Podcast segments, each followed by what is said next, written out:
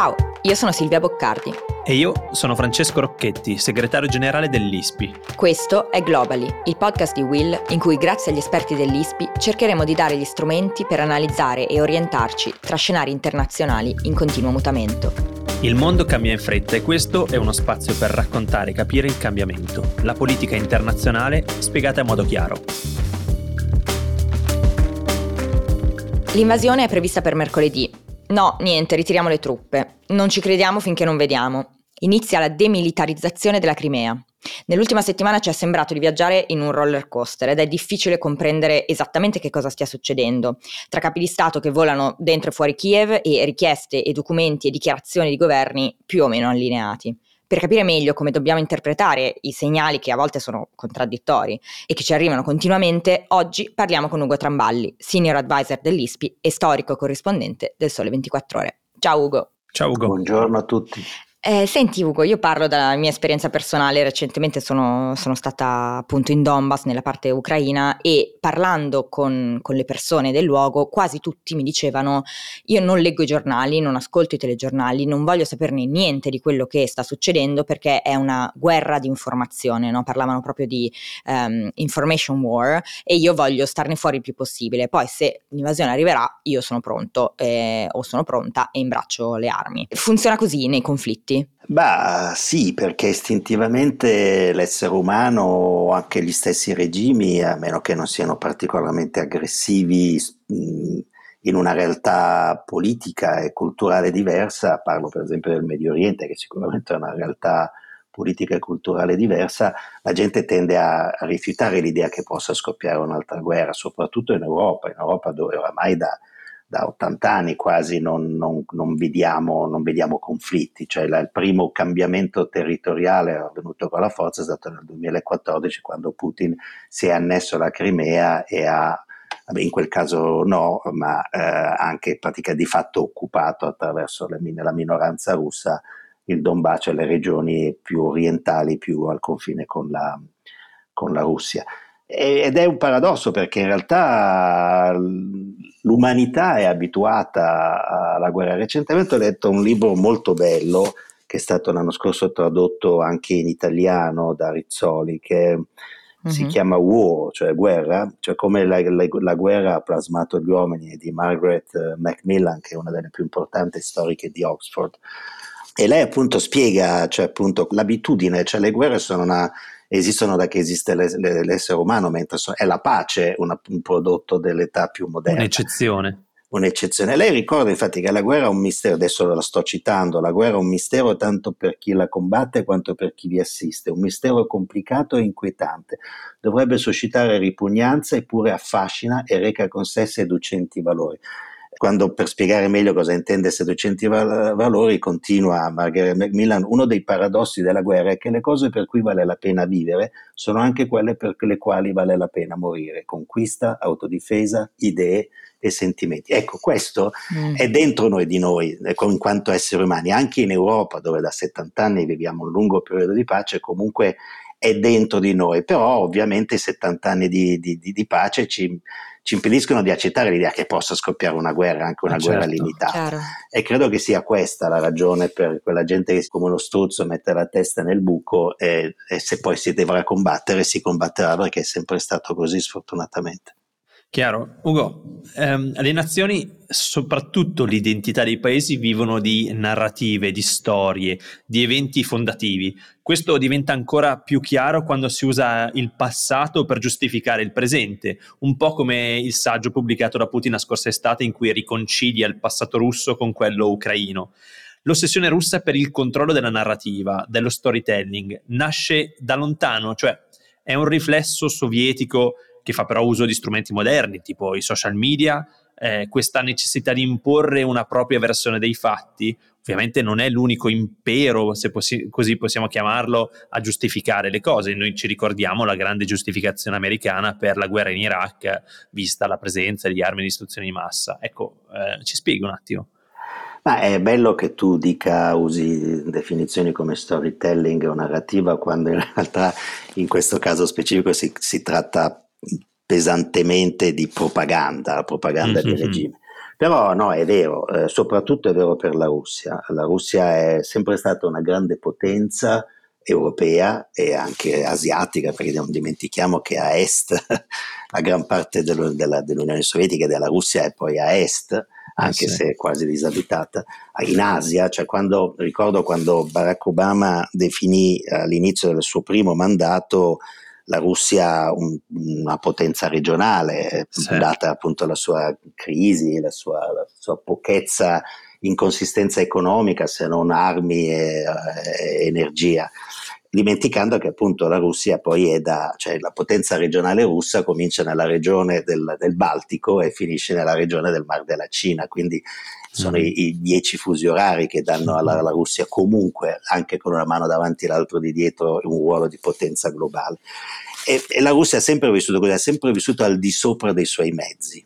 Mm. Ai tempi degli zar, quando si allargava verso l'Europa, quando si allargava verso est, però in realtà non aveva un, un'economia, una crescita demografica, eh, un sistema di potere che giustificasse la capacità di gestire questo grande potere. Quindi a maggior ragione la Russia ha vissuto alti e bassi, ha vissuto invasioni, le ultime più importanti sono state quelle di Napoleone e quelle dei nazisti, italiani compresi, fascisti italiani compresi, per loro il passato conta, il, in genere un po' in tutti i conflitti il passato è una causa molto importante, ma in Russia per la sua storia, per la sua essere grande ma non avere i mezzi per esserlo, quindi subire anche eh, spesso anche delle catastrofi politiche, eh, in Russia la storia conta molto e quindi noi siamo sempre stati, soprattutto gli Stati Uniti, in Occidente abbiamo, dopo la, la fine dell'Unione Sovietica, eh, abbiamo in qualche modo agevolato la nascita di una Russia democratica, ma l'abbiamo subito abbandonata. Non abbiamo mm. tenuto conto che comunque la Russia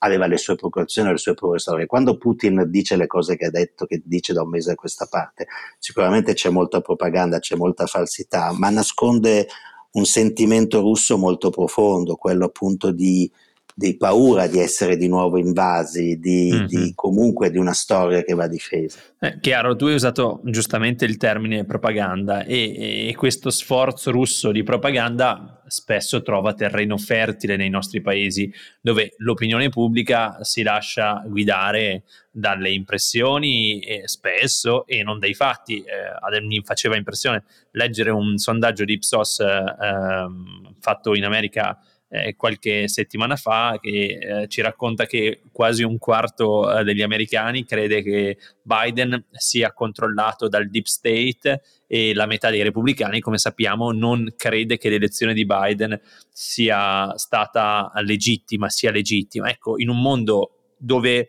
la verità, se possiamo usare questo termine molto difficile, è combattuta, uno sforzo di disinformazione di propaganda come quello russo è, è, è, più, è più facile, è agevolato, no? Certo, beh, come giornalista io verità non l'ho mai usata, eh, ho sempre usato realtà eh, o comunque onestà eh, dell'informazione, nel senso che la verità è un insieme di verità diverse che insieme compongono una realtà plausibile. È sempre stato così la libertà del web, che è, un, è una, una, grande conquista della democrazia, è un po' come, cioè so, come il sesso, c'è la prostituzione ma c'è la procreazione dei figli, la droga, c'è la droga che appunto uccide, c'è la droga che viene usata per, per fare medicina. La globalizzazione, la globalizzazione ha arricchito pochi miliardari del web, ma comunque è servita anche per allargare la, i commerci mondiali. Quindi dipende sempre come tu usi, usi le cose in questo caso la verità è diventata una cosa, uso di nuovo la parola verità, è diventata qualcosa di molto impercettibile, cioè per esempio dalla, in Russia in queste settimane la propaganda russa vendeva anche la storia che in Europa, in Occidente, è stato reso legale, legalizzato il rapporto fra esseri umani e animali, no? a questo si arriva. Eh, la libertà del web è questa, è l'uso del web, quindi oramai è sempre più difficile spiegare alla gente, cioè, improvvisamente la gente si rende libera. E se guardiamo in genere, sono, se guardiamo un po' il profilo so- psicologico, sociale, di, mm. di, chi appunto crede a tutte queste cose, notiamo che quello che manca è la, è la cultura, è l'educazione, è l'ignoranza, cioè quello che trionfa è l'ignoranza.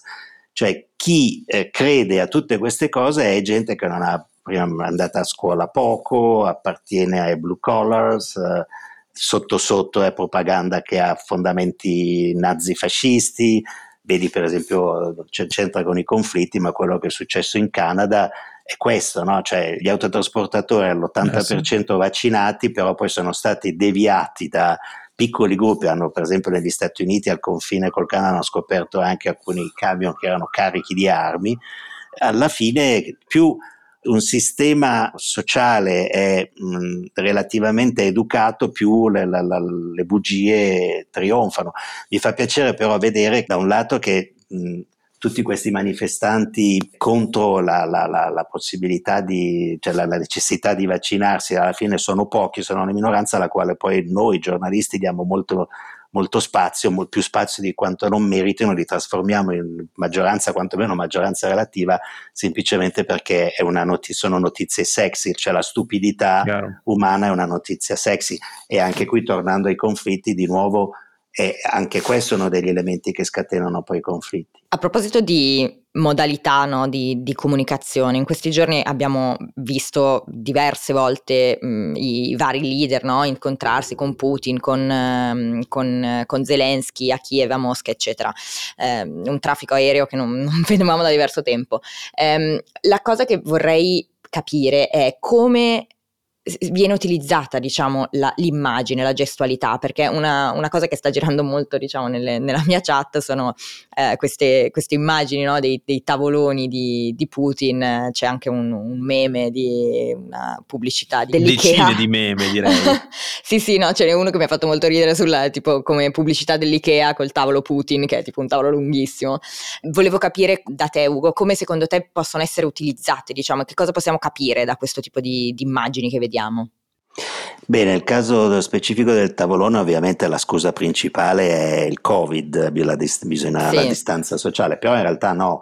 Cioè io ho vissuto a Mosca per quattro anni, ho fatto corrispondente in Unione Sovietica, era ancora Unione Sovietica dall'87 al 91 e mh, i russi sono molto formali, e sì. quindi il messaggio che loro, la lingua, per esempio, la lingua russa che è una lingua fantastica, una lingua bellissima, pensate alla cultura che ha prodotto la lingua russa, eh, è una lingua molto formale però, eh, e quindi è la, è la, formalità dei rapporti che ci sono, che, che, che, che ci sono, c'era nell'Unione Sovietica anche ai tempi del comunismo, anzi ancora di più forse che oggi. Quindi quello è un modo tradizionale russo, storico di comunicare, cioè la formalità, il grande tavolo, i soldati che stanno sull'attenti, che girano la testa verso il, l'ospite o il presidente che passa fino a che non scompare nel, oltre l'orizzonte.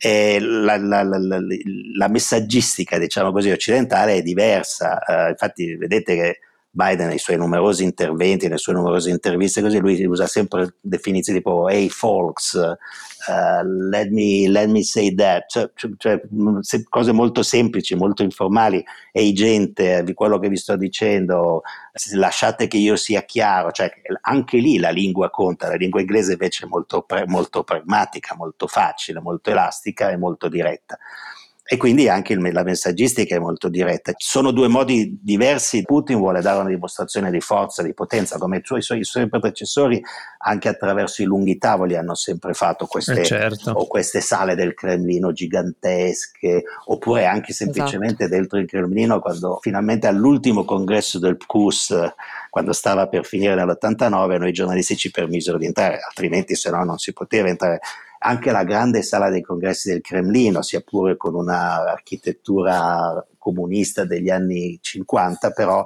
sempre questa magnitudine, questa grandezza, no? per trasmettere una forza, un potere che a volte l'Unione Sovietica e la Russia non avevano più.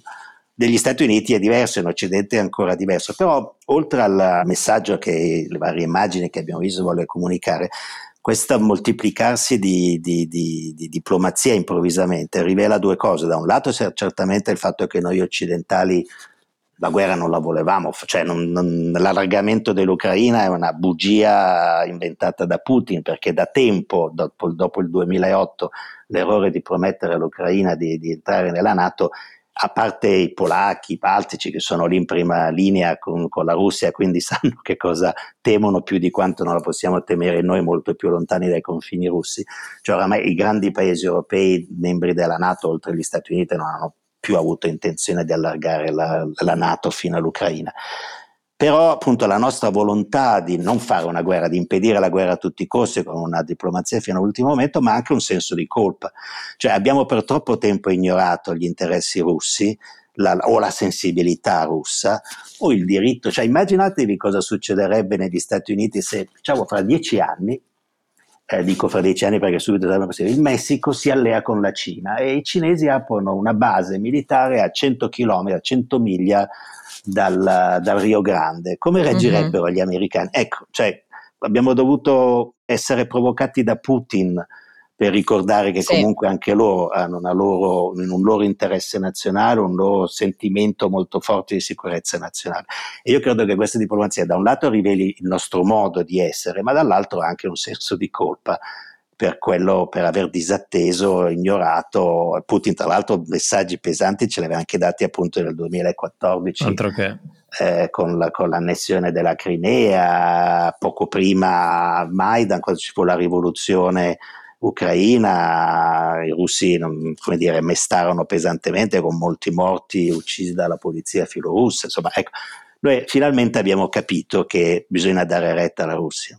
Chiaro, ma um, io per concludere volevo chiederti um, una curiosità. In questi, in questi giorni abbiamo letto molto sui giornali, soprattutto quelli internazionali, di questo sforzo americano di mm, provare a bruciare, di rivelare costantemente i piani di Mosca al mondo e non solo come solitamente era fatto nei brief ristretti al personale militare. Sembra quasi un voler dire una cosa, solitamente tu Russia mi freghi, questa volta provo io a fregarti con i tuoi stessi mezzi. È così, cioè gli USA hanno un complesso di inferiorità verso lo storico rivale si sentono di dover avere una rivalsa?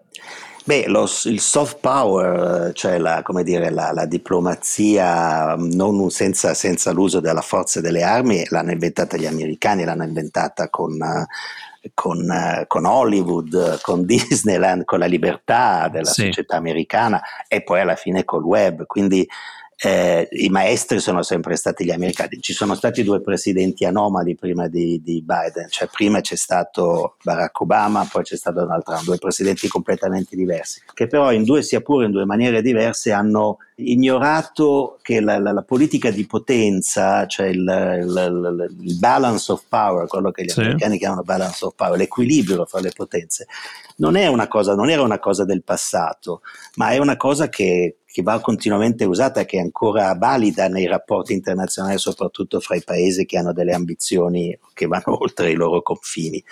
E gli americani hanno dimenticato Putin, dimenticato Putin, no, Putin è un maestro di, di, di, di realpolitik, di balance di provocare per raggiungere... È un uomo del vecchio mondo. È un uomo del vecchio mondo, ma il vecchio mondo sfortunatamente esiste ancora, esiste ancora eh, nel sì. rischio di conflitti ed esiste soprattutto ancora nel fatto che comunque il mondo multipolare eh, è molto pericoloso. Quello, sì. Il mondo multipolare è quello che abbiamo vissuto, che i nostri nonni hanno vissuto tra la prima e la seconda guerra mondiale, che ha prodotto mm-hmm. il nazifascismo, i nazionalismi e una guerra spaventosa, la più spaventosa dei conflitti della, della storia umana.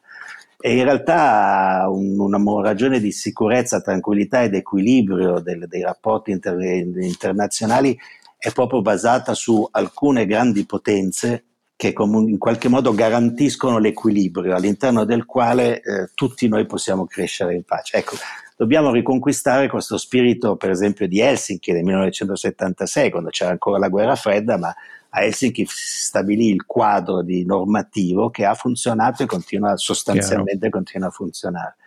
Credo che questo sia necessario raggiungere. E il, gli Stati Uniti, Biden ha capito, è stato il primo presidente dai tempi, vorrei aggiungere anche George Bush figlio, quello che ha provocato mm-hmm. due orrende e devastanti guerre, devastanti anche per l'importanza dell'America, della credibilità dell'America nel mondo.